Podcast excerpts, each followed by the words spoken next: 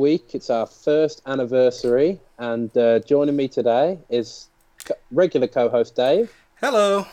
How you guys doing? uh, semi-regular co-host Jeff, hey everybody. and special anniversary guest star, studio head at Rare, Craig Duncan. Hey, hey, it's a it's an honour to be here on your anniversary. I, I feel feel honoured and privileged. Hey man, we, we Hey. Oh, believe me, the, the pleasure is all ours. Trust me. yeah. yeah, we, we definitely really appreciate you taking the time out of our day to you know take part in our silly little anniversary. So we really appreciate it. I, I think even if you count this time and and what we've got like an hour or something, like I think that's proportionally to all the time you guys spend talking about rare or playing rare games. I, I, I think an hour is a small a small amount of time relative to that. Aw, yeah, that, that That's true. true. Yeah, I think we just checked our Xbox logs a few weeks ago, and uh, between us, we must have racked up about 30 days rare replay, all combined. Something like that. I, I know there's no one higher on my friends list than the three of us. so uh, I- and it it is funny that because even even for the rare guys because obviously like we we play everything a ton when we're making it um but then you know almost like when you know when the discs get pressed and the digital download goes up and you can download it like that's almost the point where everyone in the studio stops Right. um, just just because it like everyone's kind of played it to death. I, I know some of the guys obviously did go in and, and kind of clock rare replay, but um, yeah, it's it's great to uh, it's great to see people just just playing it and having fun. It's awesome. Yeah, no, thanks for putting it together. Like, I- I know a lot of people were like probably laughed at me, but that seeing that rare replay trailer at that E3 was like one of the most exciting moments I've had in E3 for years. Yeah. As a rare fan. yeah, as, was- as a rare fan, beautiful. and just you know, yeah, I get that like all these old games are available every every you know other places, but just having them all in like one spot, an easily accessible way, is just amazing and just just great as a rare fan to have the ability to do that now. Yeah, and it, and it was definitely, and I, I think I've I've kind of told this story a, a ton of times, but it, it was definitely a cool thing to put it together for the studio and, and you know for people that have been in the studio a long time, right right through to people joining. Um, I guess for me, we, we debated the reveal trailer and, and how we were going to reveal it and how we were going to talk about it for a long time.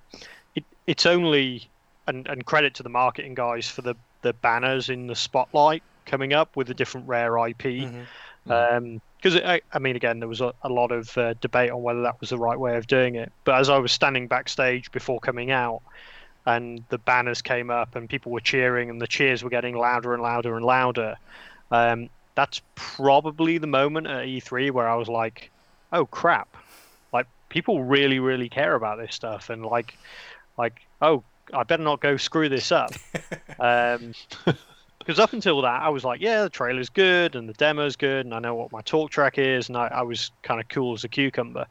Um, just like I say, standing behind there and just hearing people literally kind of lose their shit about reg, about the games that we'd put in there. I'm just like, whoa, okay, like. Um, that's when all the kind of hairs starting on the back of the back of my neck, and you know, throat went dry, and I'm just like, okay, like let's let's do this. wow. Must have been surreal. Yeah, I can only imagine.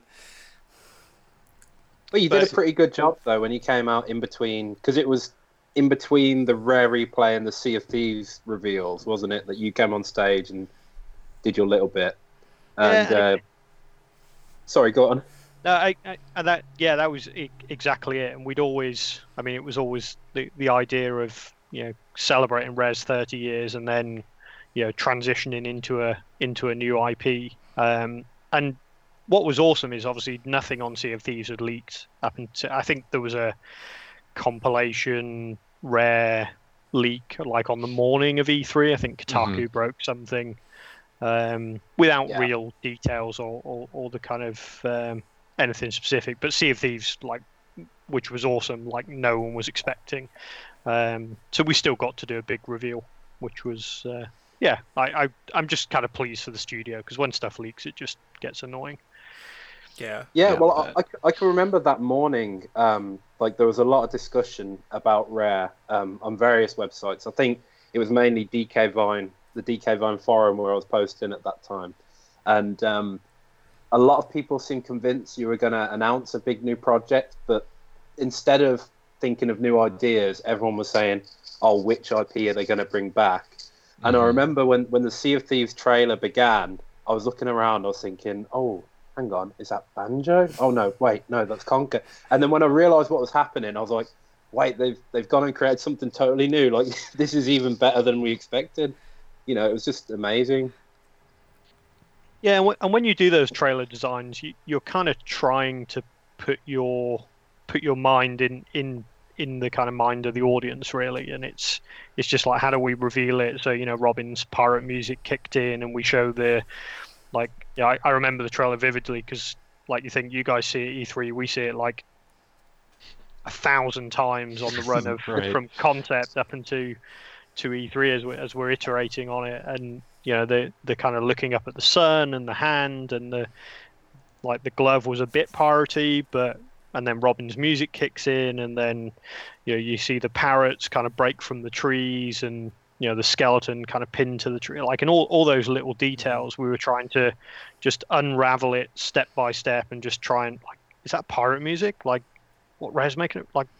Is is it like pirates that were in a previous like? Like, mm-hmm. just trying to get people to. because uh, you, you just want to excite people and get them get them excited about what we're doing, which I think it worked. Absolutely. oh, sure. yeah, it, it seems like the excitement has just been increasingly building for Sea of Thieves. Like, it, it was like wasn't quite as much at first because people weren't sure, but then like every time there was a bit of news or a new bit of footage and stuff, like it's been like kind of like a slow burn, and I feel like it really like like this last E3 when everyone got their hands on it, just like the buzz that I've you know heard from people coming out of that was like, yo, this is one of the best games on the show, and we're so excited. And I, I, I, I'm sure you've probably got that impression too, being there at the show.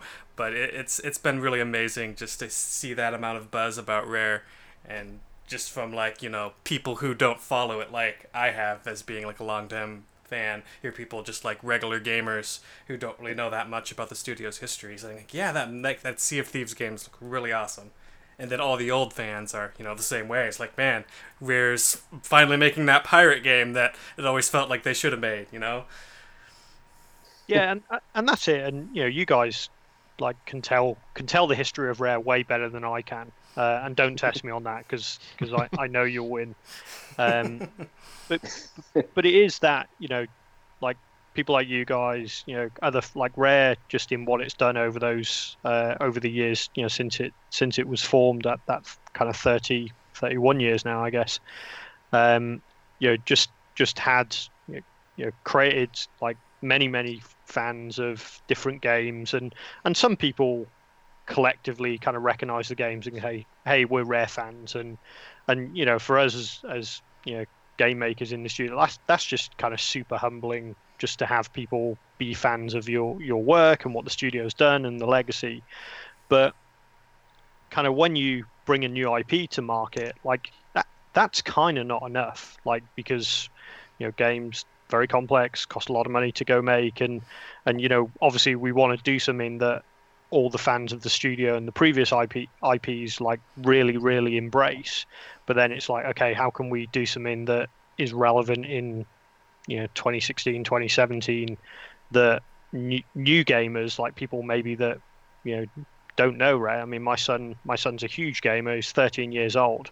The only reason he really knows Rare is because I work for Rare, um, and of course he played Rare Replay and stuff. But you just think of anyone that's not probably of our generation that grew up gaming in the, you know, 80s and 90s, pro- probably hasn't got that that fondness. And um, right. And new IP, new IPs are hard. Like it's you know mm-hmm. just to get enough um, you know momentum and excitement and just just to to make a new IP stick. I mean, because Sea of Thieves not yet like hasn't got the you know five to ten million fans that Halo's got or Gears have got or you know Forza or Minecraft or the you know the hundred million fans Minecraft's got.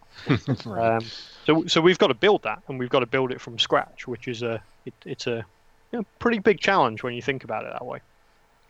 Well, yeah, and it, it, it's interesting because I suppose back in the '90s, um, during like especially the Nintendo 64 era, I think Rare could um, they could kind of afford to take more risk with new IP because back then game development was a lot shorter, and you could kind of split the studio into three or four different teams working on all these individual projects. But the way the industry's evolved over the last 15 years, I guess it's. I mean, I don't know, but I'm assuming it's the majority of the workforce have to focus on one AAA game. So to attempt that with a new IP, it's uh, it's definitely a risk worth taking, and and it looks like it's really paying off based on the E3 reaction, like David mentioned before. Yeah, I mean you're right. Like it's it's, and I'm not saying it was easy to make games back in back in the '90s, but that there were less games. Yeah, there was less yeah. internet, social media, um, you know, obviously you needed less people to make a game, therefore, you know, the budget was lower. Like, you know, pe- people and time, like, you know, salaries are, are our, you know, biggest cost. I think, like any uh, creative industry, you know, same as film or, um, you know, animation production or anything like that. It, it really is, you know, the amount of time you spend and, and you know, the talent of the team. So, and you're always looking at, at kind of what's you know what's going on in in the industry as well you know so for a game to be you know for a new ip to stand apart now it's got to do something different and it's got to be innovative and it's got to it's got to give people an experience or show people something that maybe they've not had before. Um, and and all those but it's got to be competitive with how how you know what people expect of games now. I mean it, we the funny thing going back and playing some of the stuff we put in rare replay um, is you know, you see things like camera controls just aren't super great on some of these games that were, you know, absolutely fine and that was acceptable in the 90s against their their competitive set. But you know, there's a reason the the that Paul and and uh, James and the guys went back and redid the controls on uh, uh, Jet Force Gemini, and that's because kind of were a bit sucky. Like it's and and you you go back and and uh, and I just think you know games now like it's such a such a fantastic medium and just like the games that are out there are, are just incredible. Um, right. And then if you're going to kind of come out with a new IP, you you've got to you've got to do something different. Not necessarily bigger and better, just for us definitely different and something that will stand out and give people a game experience that they've not had before. Right. Certainly looks to do that. Like, even I, I know it's the silliest thing, but I know you probably hear it a lot. But just watching that water, like I feel like I'm just gonna spend my first hour playing, just sitting on the bridge, staring at the water. like, I don't know. Just it's it's it's a simple thing, but it's like just something that I don't think I've seen look that good in a game before. And then just add on more and more things on top of that until you have this big immersive world. I think it's definitely a very u- unique experience, and I can't wait to finally get my hands on it. Yeah, and, and, you know we've had we've had great feedback from everyone that's played, and and even that is like you know it again super humbling, really awesome to hear, but it's kind of like we enjoy it and we think we've got something good. Um, but you know, the, and I, I think I said this to uh, to Jeffrey before is like the first time we had the guys in the studio play it when we we invited the fans and the competition winners in. Um, like just watching, you know, Joe and Greg and Mike and and Ryan and, and Andy and the team, like they were they were super nervous. And like we'd been playing this thing for weeks. And they and like you could just see it on their faces. They're just like, like because again i think it was that it was that moment it's like oh like other people are going to play this and what if they don't like it and what if there's stuff they hate and and same when we rock up at e3 it's like hey we felt confident about what we were going to go and show and let people get hands on with but but never really know like you know and and uh, just to then see people smile and see the reaction and and then like you say people talk about it they tell their friends they tweet about it they share um, and it just becomes this this kind of massive ball of momentum that everyone gets really excited. And it's like, okay, great, okay, there's there's some validation that what we think is really cool and special, like you know, gamers think are is really cool and special.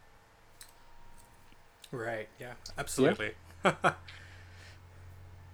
so, um, Craig, moving on a little bit from what we are talking about, I thought it'd be kind of cool to maybe talk a little bit about your background. And were you did you have any favorite uh, rare games growing up? As in, you know, or I don't know, uh, if you were playing the Spectrum stuff, or or when you first sort of uh, got into playing their being introduced to their games, and just kind of you could talk a little bit about that. Yeah, it, um, I mean, I guess, like I say, I, I, was I was sort of lucky. So I was born in born in 1977. So I, I kind of grew up playing games in the 80s. Mm-hmm. Um, I I didn't have a Spectrum. Like I got a um, like a Commodore Plus Four. It was called back mm-hmm. in. Um, I think I maybe was eight nine at the time. So probably 86, 87. Um, and I had a uh, I had a friend of mine that had a Commodore 64, and that had a lot of the same games that were kind of better.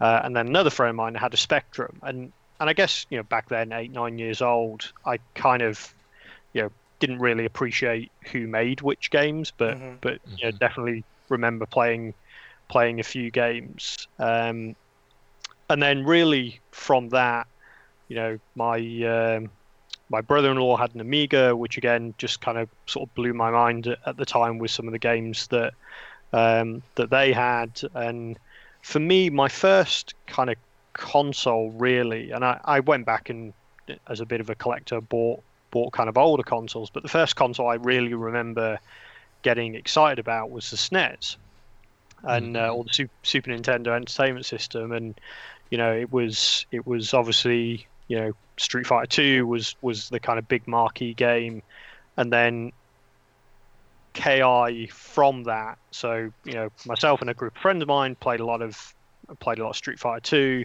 and then you know KI with all its rendered graphics and like that that was probably the moment where I went, oh, like rare, okay, you know, spinning logo, like, and I remember playing with Jago and mastering all the combos, and like that kind of took over the the Street Fighter thing. And then, and at this time, I'm, I'm probably maybe 12, 13, so it's, it's, like we're into the early 90s here, what I guess 90, 93, 94, mm-hmm. so maybe older than that, 15, 16. Um, yeah, I think I think Killer Instinct was 94. Yeah, yeah, I'm that, pretty sure. At least for the arcade release, and the, the, the, the SNES version could have been a year later, but I'm going to have to double check yeah, so so maybe maybe later than that actually. So yeah, maybe maybe even you know kind of mid mid teens. And I remember another friend of mine uh, who had uh, a chap called Dean who had a uh, Nintendo Entertainment System and, and went around and we used to play um, some of, some of his uh, Nintendo games and that's when I first come across Battletoads. Um, ah. And, it's, kind of like ah right okay. Um, and I realised I'd kind of played that before um, through another friend of mine um, who who also had it there. So because I think back then, you know, you you kind of again like you know no social media. It really was like you know you'd go out and you know play football or whatever in the in the streets or, or kind of knock around in the streets and then you know when it got dark you just go around each other's houses um, and that was probably my exposure to um, you know the NES and the Mega Drive, and like because console again, people had you know one one computer or one console back then. Mm-hmm. Um, so I remember like I remember playing Battletoads, I remember playing KI, um, and and some of those things shaped my gaming. I then kind of took a bit of a detour into PC gaming, and then bought a PlayStation. So I kind of missed the N64 thing the first time round, um, and then subsequently bought an N64 and you know, and this this is the, the kind of boring part of the story, but you know, I, I did a paper round, um, not like Paperboy the arcade machine because that was cool, like like like a big like a big sack of papers that you know was really heavy and took too long, and you know I actually did two paper rounds for two different news agents. One I earned twelve pound a week, one I earned thirteen pound a week. So with my twenty five pound a week, which you know again at, at kind of 15, 16 years old was you know a fair amount of money, I'd kind of buy games, um, albeit games being pretty expensive back then.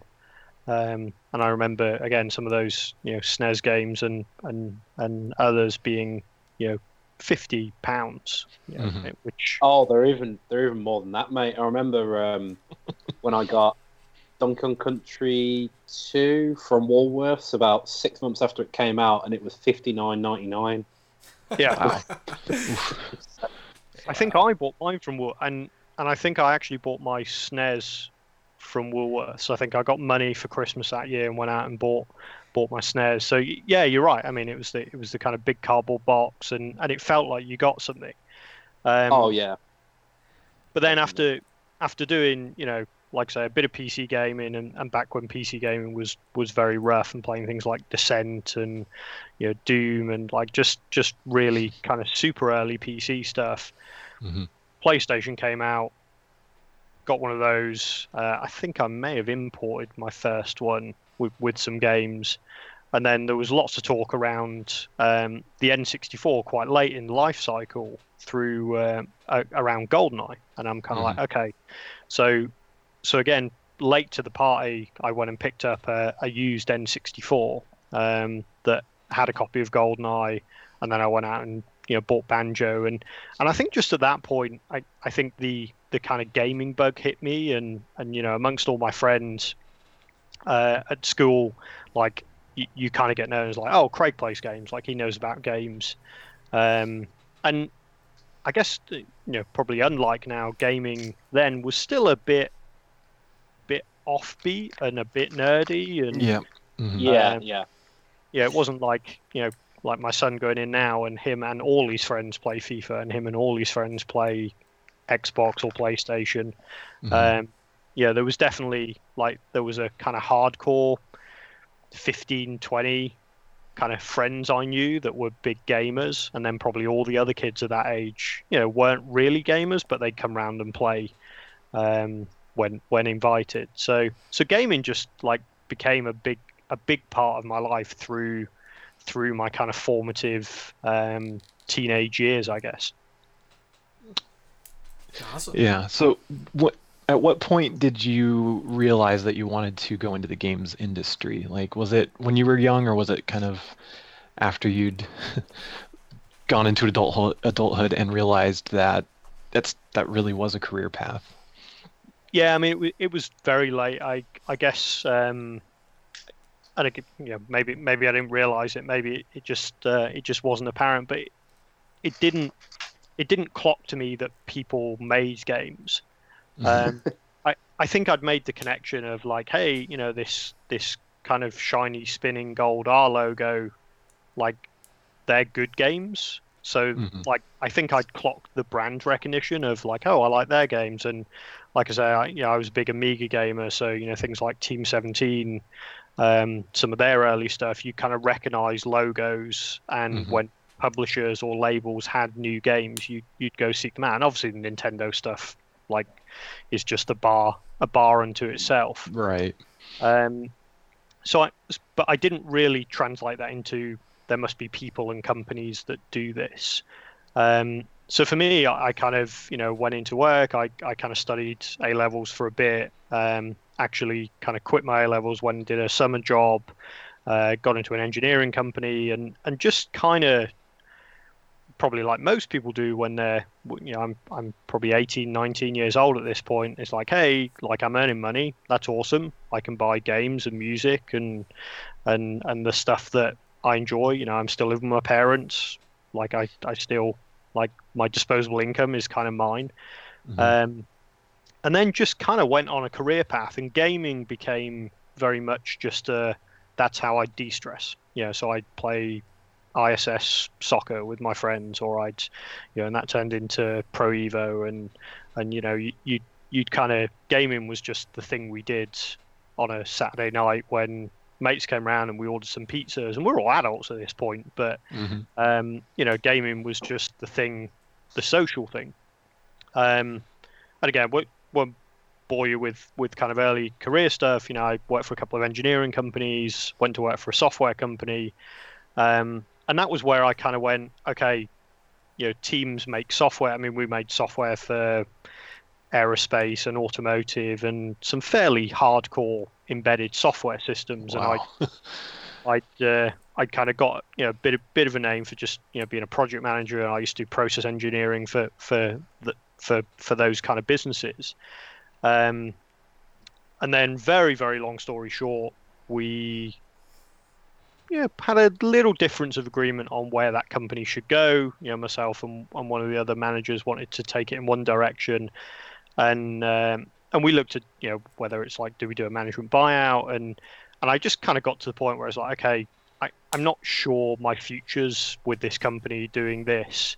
And um, and it was just at that time um, you know probably just trying to think back maybe early 2003 where games were just getting big and becoming multi-million pound projects with lots and lots of people you know you were in this kind of Xbox uh, PS2 era, uh, and there was a lot of games companies looking outside of games.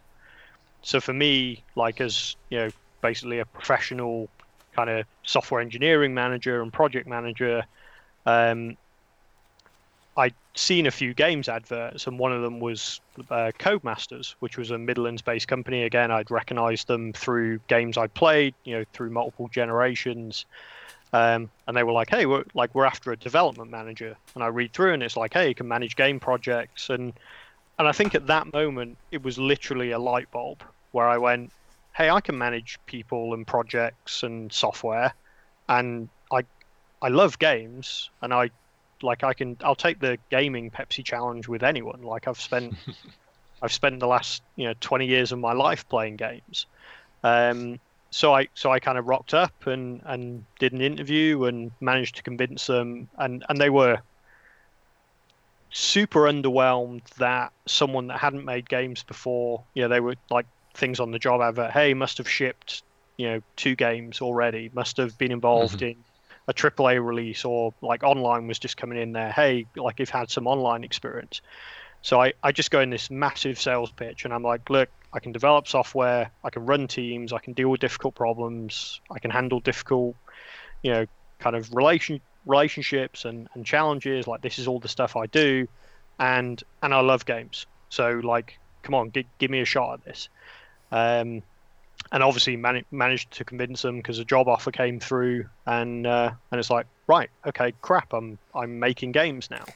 oh, wow. um, and and you know, super different from you know, again, I, I kind of walked into that team, and you know, a lot of guys had gone through QA, and you know, they'd been in you know QA testers that had joined and and become designers, or you know, people that had studied art and become artists, or or you know, 3D environment artists, or you know, engineers that had gone and done computer science and and took up programming, and and I'd kind of you know worked in industries that weren't to do with games. I mean, the software one kind of had a lot of parallels, mm-hmm. um, but I I basically built my career as a as a leader and a project manager and a troubleshooter that used my gaming passion to kind of get me in the door uh, for my first gaming job, and then from then you know shipped a few games, dealt a few dealt with a few tough problems, you know, which which always you know helps uh, helps build build your reputation and um, and that was my that was my kind of starting games, I guess, sort of 2003. So,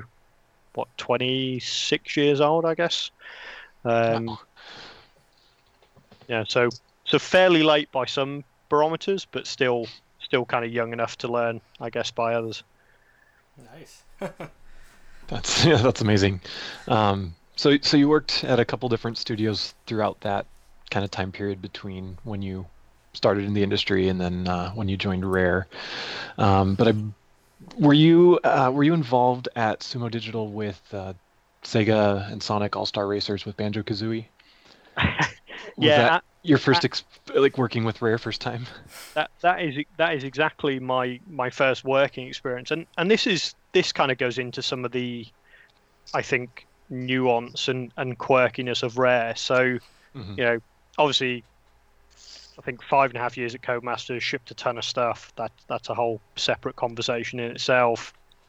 Joined Midway Games again, a fairly well publicised uh, um, set of events that happen with Midway, but mm-hmm. even Midway kind of has these links to Rare and Nintendo because they did all the Killer Art, Killer Instinct arcade machines and. Right.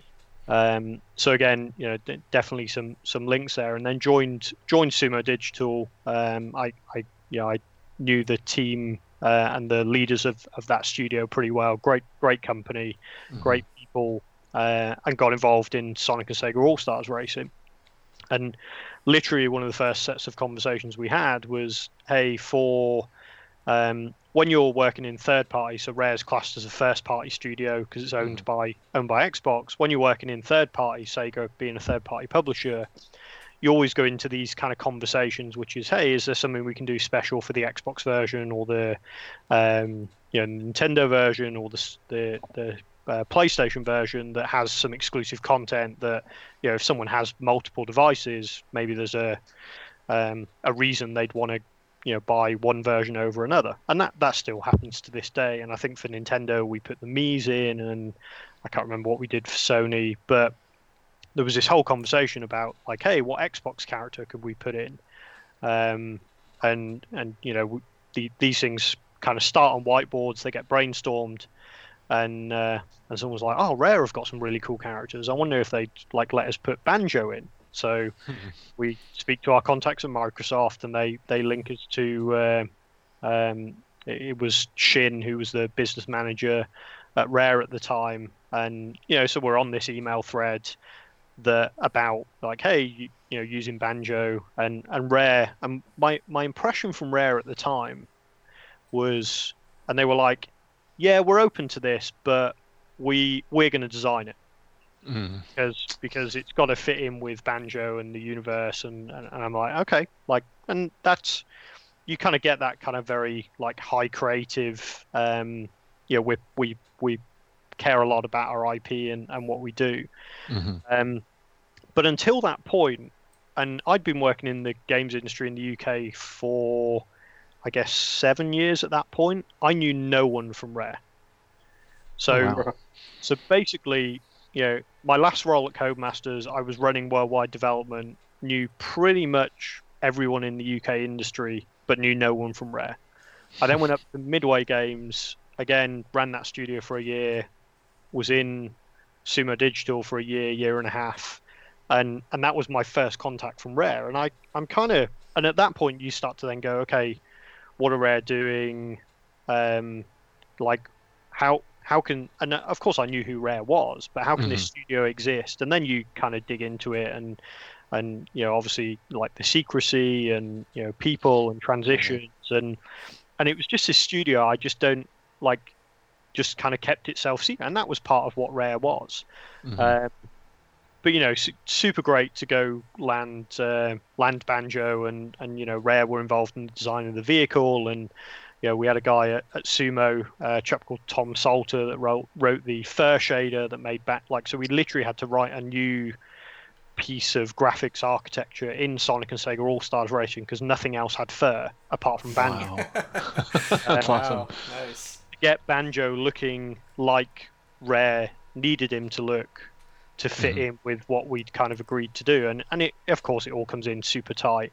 Um, Tom Salter, and the reason I me- mentioned that name is he now works in Redmond for um, one of the Microsoft studios doing some some kind of future stuff. So Oh, cool. um, so you get this nice kind of like a, as you work through different games and projects, you know, people come and go and, and work on different things. So so yeah, that was my first my first kind of deal with Rare. Um, and then we actually had a lead designer who was a lead designer on Sonic and Sega All Stars Racing, uh, a chap called Travis Ryan. Um, that within maybe a couple of weeks of us finishing the project or nearly finishing the project, he came to me and said, "Hey, I, I'm I'm here's my resignation. Uh, I'm going to work for Rare."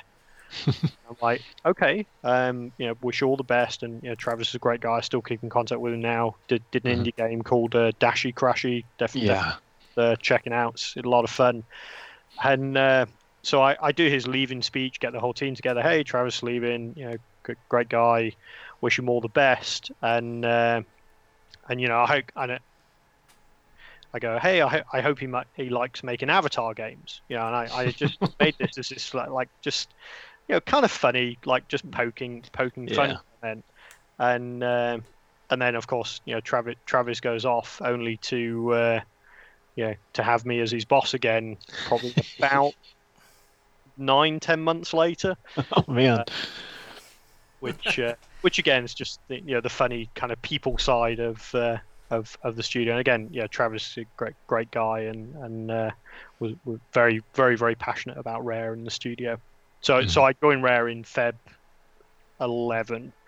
Uh, and I was I was kind of talking to Microsoft in the, the sort of end of, of 2010, um, and talk, you know talking about kind of UK leadership roles in gaming and and you know really what options there were there, and that that turned into Rare, which uh, which again kind of you know on one hand blew my mind because again I, I remember playing Rare games and and you always you always kind of look at that, but then the other side of that was just uh, like yeah I I would absolutely love to come in and run Rare and like because again I thought about all that kind of you know the secrecy and what it's done and you know all the great things it's accomplished over the years and it's like yeah like i would absolutely want to come and take that job and and you know see if i can help that team do do even even better things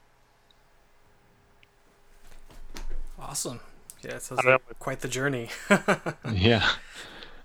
yeah So- and a lot of just not like i think when you do start and i think this goes with any job you you just kind of go from the next thing to the next thing and you never really look back because you're always looking forward like there's always a project you're going to ship or there's always yeah there's always something that's that's occupying your time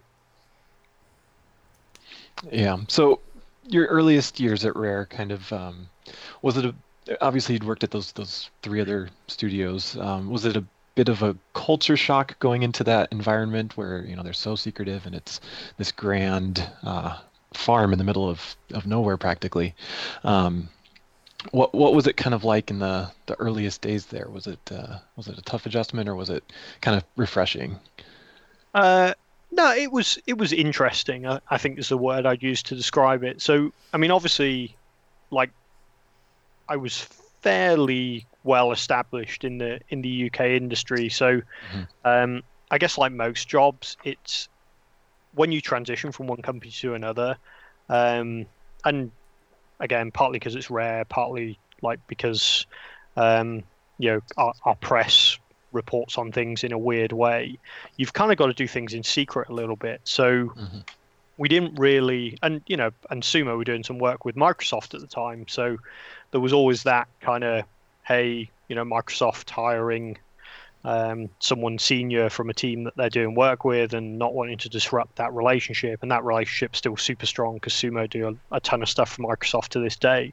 Mhm. Um, so I, I kind of had a couple of dinners um, with a few uh, execs, and then it was like, hey, like you should come in and, and meet some of the leadership in the studio. Um, but of course, because you know, and think about the Travis story I told, like there were people at Rare that essentially knew me.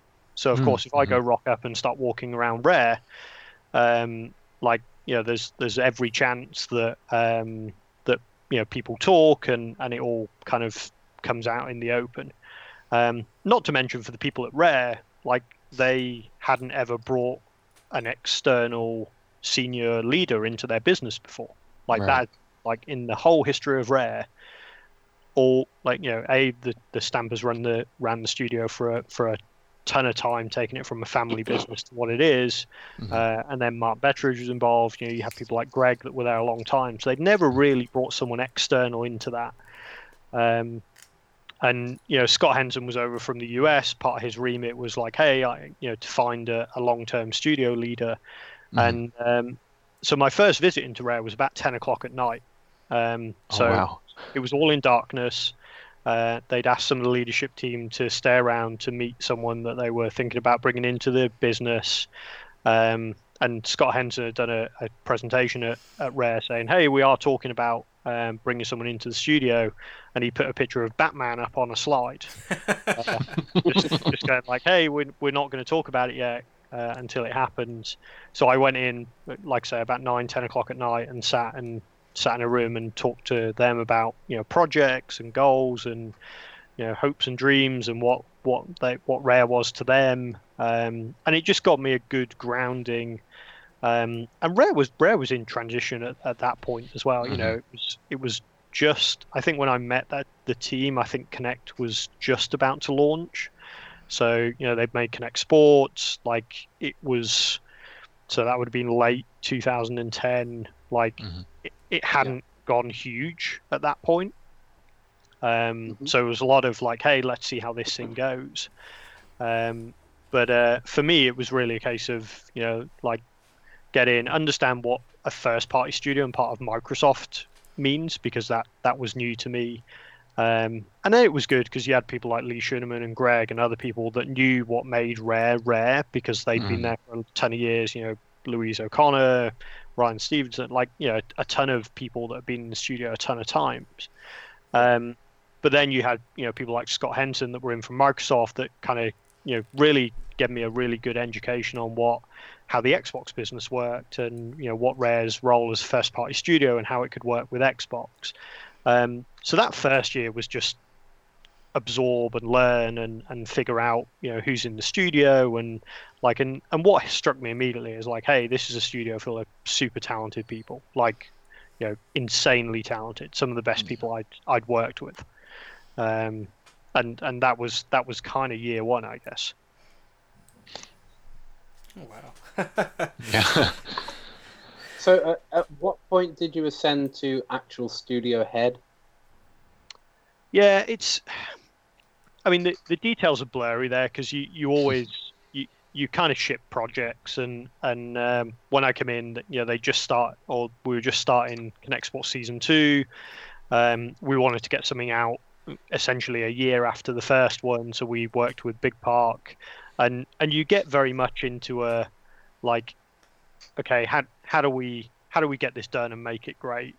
Um, and and in that world, you know, there's a lot of there's a lot of leadership. There's leadership at Microsoft. There's leadership at Rare, um, and so you know, for me to just go in and go, hey, I'm in charge now. I'm going to go make all the decisions. Like, a, it's pretty flawed. B, Mhm. everyone will go, hey, who's, who's this idiot, and why do we listen to him?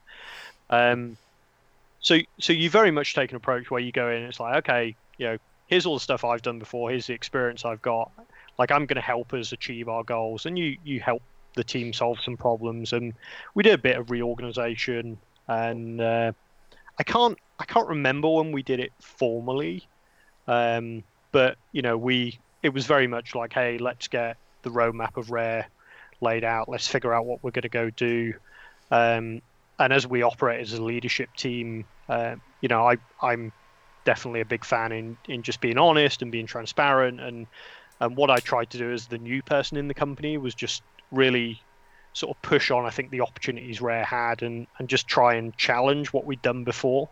Um, and this is you know, if you've been in a company for ten years, it's it's kind of hard to be objective about what they do right and what they do wrong and uh, and I think any business can can do things I mean even Rare now can like there's always things we can do better and whenever we bring new people into the studio we ask them the same like hey come in question things you know challenge what we're doing uh, so that was really the mode I, I came in. Um, now of, of course for me you know my aspirations were always you know to to be the the person to lead Rare um, going forward but it, it's not it's not really about me. It's about what's what's the right thing for the studio and the team. And and you know my job fundamentally is just to make sure that the talented team at rare can go and do amazing things.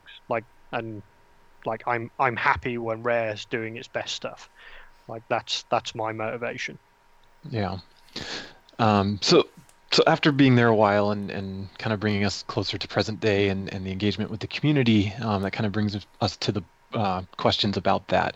Um, the biggest one being the fan visit. You know, was absolutely an unprecedented move by Rare to kind of open up and invite fans in. Um, what was the process of? Uh, I assume the team pitched that to you, or if it was you know kind of collaborative to decide that. I know that they said they were talking about it as far back as last summer. Um, kind of what was the approach there? What was it like, and kind of how is the the community engagement? Um, how's that going for you guys, and and for you know the people that have been there a long time, and for the newer people? Yeah, it, it's. I mean, it, it was a fantastic thing for us to do, and, and again, super humbling, and and I think for as we like the I'm just trying to think think what's the best way to frame this. Like as as you think about what a studio is going to do in the future, like kind of most of it is what you're going to go build and what you're going to make and what you're going to create. Um, but there's another big part of it which is just you know what how are you going to how are you going to be as a studio and what do you represent? Like what what does rare represent? What does rare really mean? What does you know what does that mean for how the team show up? What does that mean for our culture? So as well as you know looking at our business and opportunity and, and what we did we, we really did a lot of soul searching which is like what what is special about rare? Um, and i guess part of my um, kind of objectivity when i walked into the studio was like hey you know it's all and good being a best kept secret and not letting anyone behind the doors, and that kind of works when there is no internet and there is no. Um, and you know Lee, Lee Loveday, who's who's awesome, does does a great job, you know, writing scribes, and that's the mm. the kind of um, the the riddles that tell you what goes on behind the doors of Rare, or Christmas cards, or or all the other crazy kind of um, um, sort of Easter eggs that people people tried to piece two and two together. Mm-hmm. And and really part of that was, you know, and, and some of the new people we brought into the studio is like if you look at you know, Rare's got a, a whole a great fandom and you know, our, we had obviously Twitter and some of our social channels, but it's like what, what is what is a a really connected studio with its you know, with its audience and with its fans and with people that love its game. Like, what does that really look like? And are we really doing that? Because everyone says like, hey, you know, we're fan centric and we want to, you know, like we have fans. It's like, but if if if they're kept at arm's length and we're not really going to go engage with them, like that that's not really true. Um, so we, you know, we challenged ourselves and and you know rare replay like the reason that originated was a let's celebrate it but also you know it, it was and I, I think i said this in press you know it was a it was a kind of love letter to to the fans of rare and the people that had supported us through through all these years.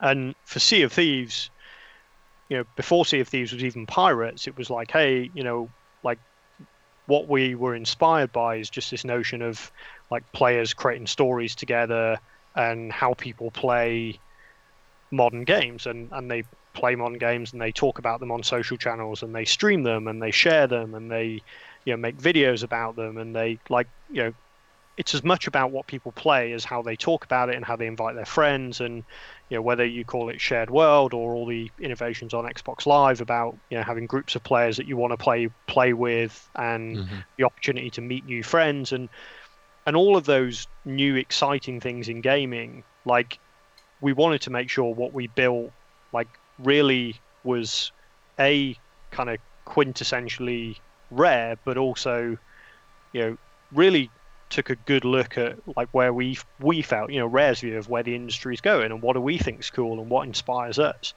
Um so so like super early on we were like look sea of thieves is a game about you know it's it's it's a game for our players, and that's very different. Saying, hey, it's a game for our rare fan. I mean, we absolutely love that it is, and we want it to be, and, and like I say, it's it's definitely as rare a game as as rare have made, but. Mm-hmm.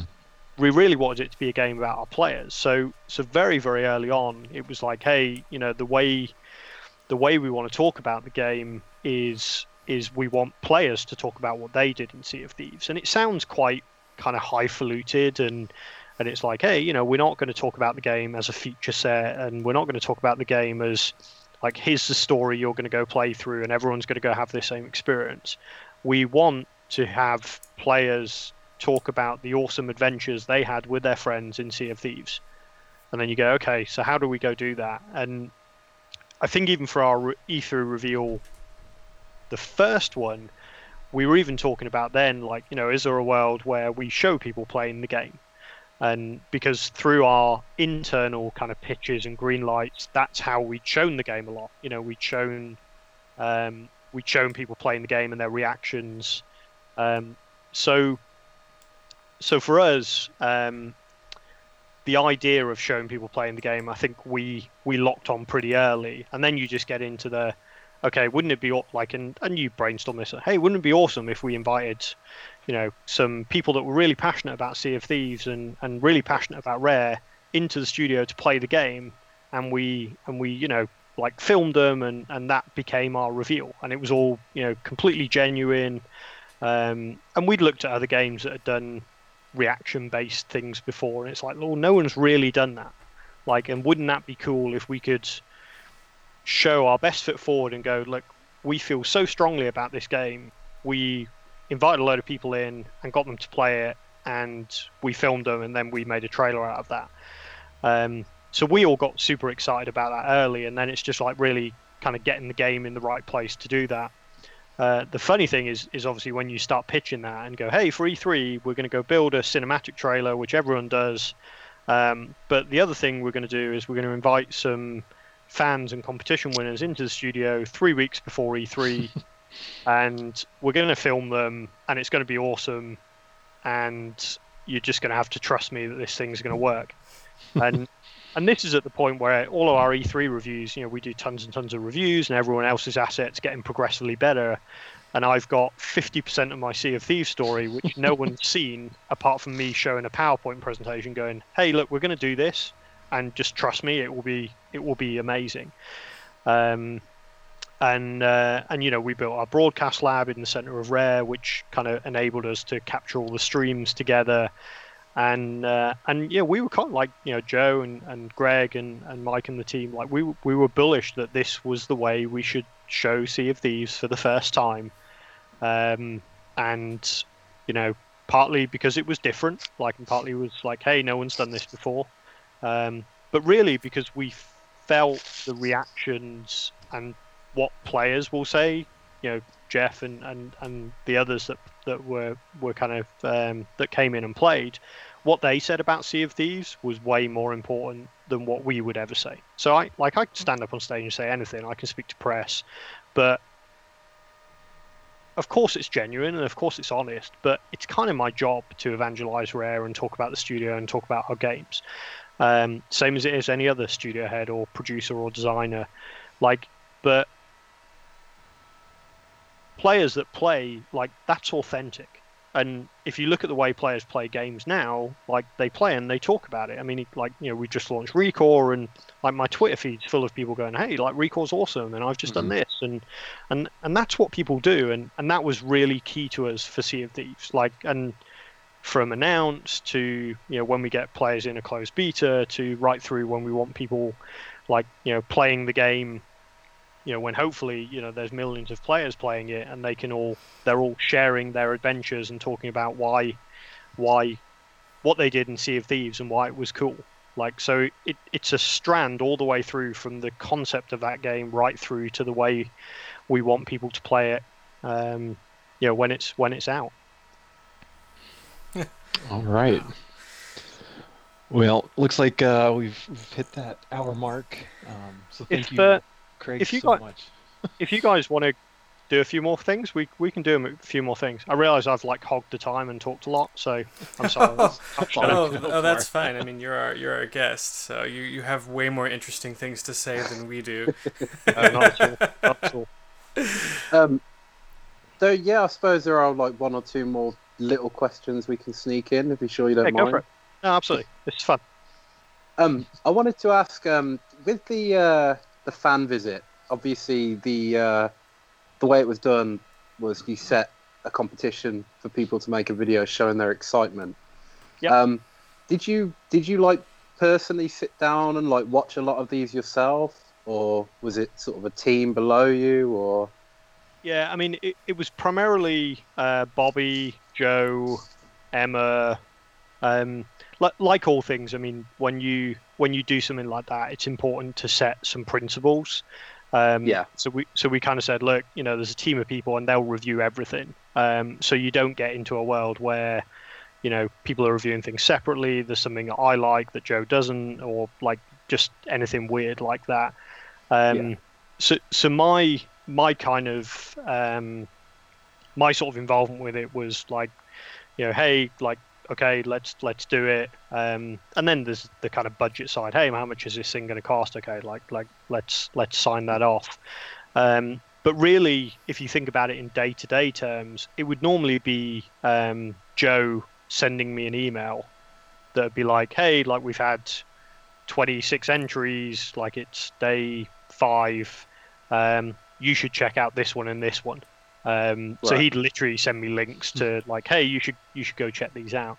And of course, when you go do that, and because we put the Sea of Thieves hashtag in it, um, naturally, like you know, my my evenings would then just turn into, uh, okay, I'm going to just watch them all. um, but um, but you know, regardless of what I thought of them, it was it was clearly the group that we dis, you know denoted with the um, that would be the reviewers that that made the decisions um, around like which which ones were uh, um, you know which ones were, were the ones that made it. But I, I mean, I, and I said this to, to Jeff when we uh, when we had dinner, but it was like you know Jeff and Mandy's video, um, Yeah. like literally like just again it, it was one of those moments for me which was just like we haven't even released this game yet like we've shown a trailer we've talked about it a little bit and and like people people being jeff before i before i like I had the pleasure of, of meeting him in the studio like genuinely love what what we're building and are genuinely Right. excited about it um and and part of us part of part of doing the competition was like hey if we're going to get people in let's make sure we get people in that that kind of care care about Sea of Thieves and care about Rare, which is why we we did the half and half approach. Um, but yeah, I just remember, you know, and and again, your your wife Mandy stole the show with uh, with her reactions, and like I'm not I'm not sure my marriage can take it. Um, please please release this game, Rare. Um, and I'm just sitting there, just just like you know, a, a grin. Like I, I've got a big smile on my face now thinking about it, just going, that is so cool. Like that is unbelievably cool. Um, and you know, same for for a ton of the other videos. You know, Olivier and and uh, you know Jackie. Like the just Mhm. there was a you know Chad's poem and Mhm. um, just like all that stuff and and that for us like when you build something and building games is hard and it takes a lot of effort and passion and all that stuff like just seeing people like want to talk about it and want to get excited about it and even you guys you know on your podcast just just being excited for sea of thieves and for rare and for the games like that that's awesome like because you know for us it's more than a job it's about building something that people will love and care about and want to play um, so this for us is like just like these things all validate that we're doing something that matters. Right. I mean, yeah. I mean, it's it is an honor to be able to do this podcast, have you on it, and just even talk about these things. Like, I mean, Rare's always put out games, but you know, the, it feels like this last year we got two. You know, we got we got uh two basically two games announced at once. Whereas you know previously it's like if you get one a year, then you know that was lucky, that we just got all this information all at once, and that was really what I think inspired all of us to start doing this, is because it was just something that we'd loved from our childhood. It felt like everyone was talking about it again, and this is like the perfect time to start, you know, beating the rare evangelism drum, you know, and just get try to get everyone as excited about it as we were. Mhm. It's it's been an honor to do this podcast and just try to spread the word as much as I can. And I do in real life too. I tr- I've been trying to get like everyone in the office. Hey, this, when Sea of Thieves comes out, we all got to get get this right, you know, and stuff like that. So it's it's definitely been an honor to be a voice in the community. No, and- and it it, me- it means so much to us as well because, like I say, it it's. I think part of part of building games now is is connecting, you know, and depending on whether you want to use the marketing term or not, but it's like connecting with your audience. Um, and a lot of people say it, but I think for us, like it, it's it's really it's really understanding what it means to be a studio in touch with its community. Um, and you know, we've like I think when I joined Rare, you know, there was Lee uh, doing everything Rare community, and what he was actually doing was actually writing, and Mhm. he did some stuff on Twitter. Um, and we had a couple of people kind of in, interstitially helping him over times when we launched.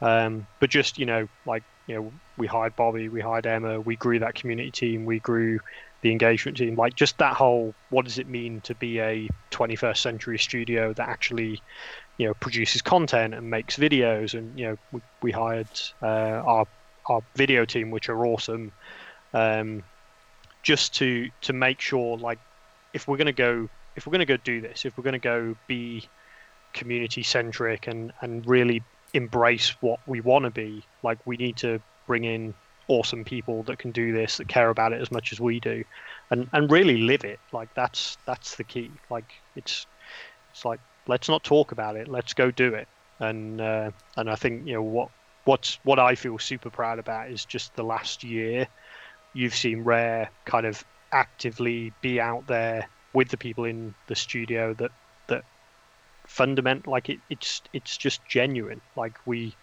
we love what we do, we love what we're making, we, we feel very honored that, that people love it too and, and want to talk about it and, and be excited about what we do. Yeah, awesome.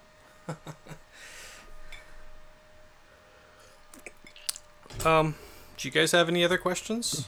no, I think, uh, I I think, we're- we've covered think pretty much everything. good, Yeah. Well, at least Right, you didn't well- hit. At least you didn't hit me with all the uh, all the standard press ones, which is like, hey, when's when's Sea of Thieves coming out? And Right.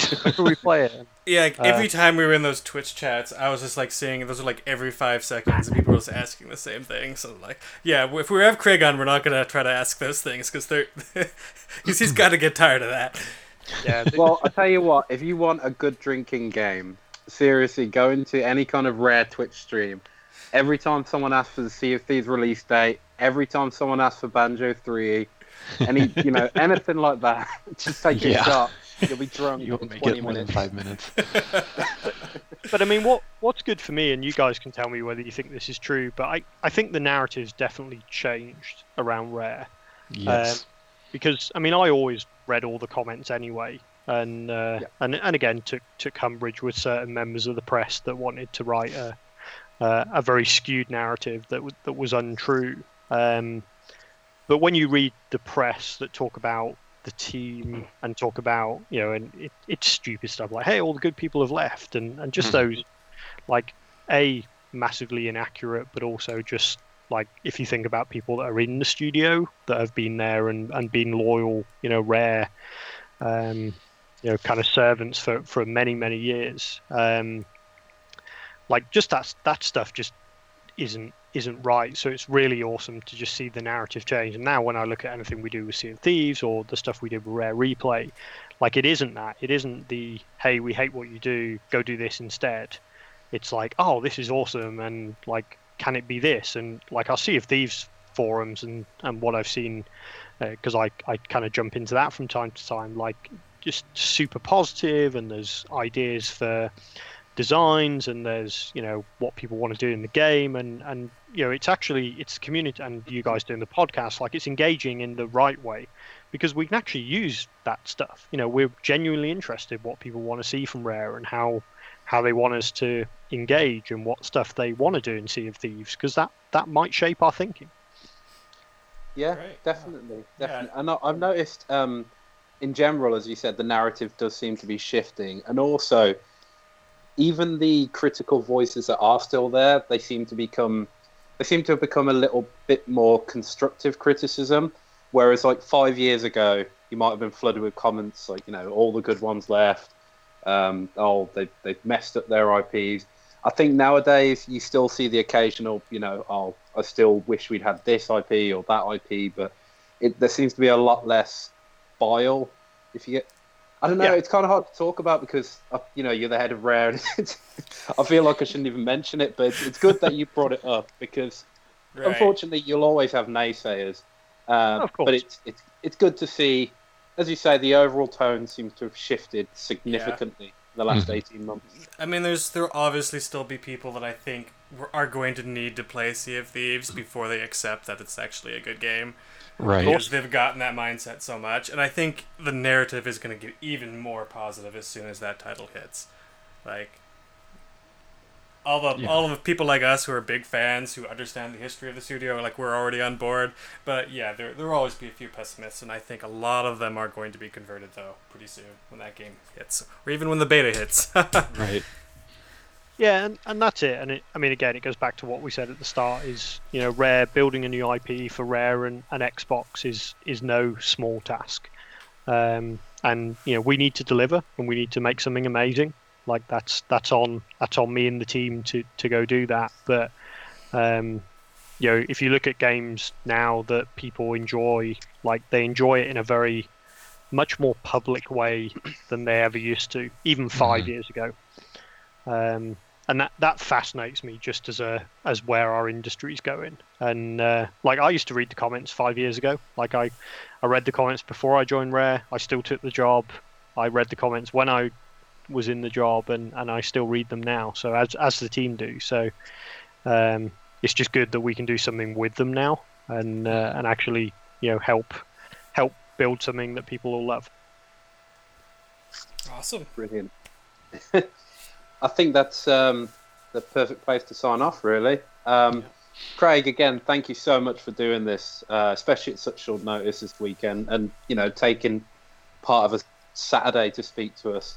I think that's unprecedented for any guest we've had, let alone, you know, someone with such a major role as yourself. So it's it's been really good to talk to you today.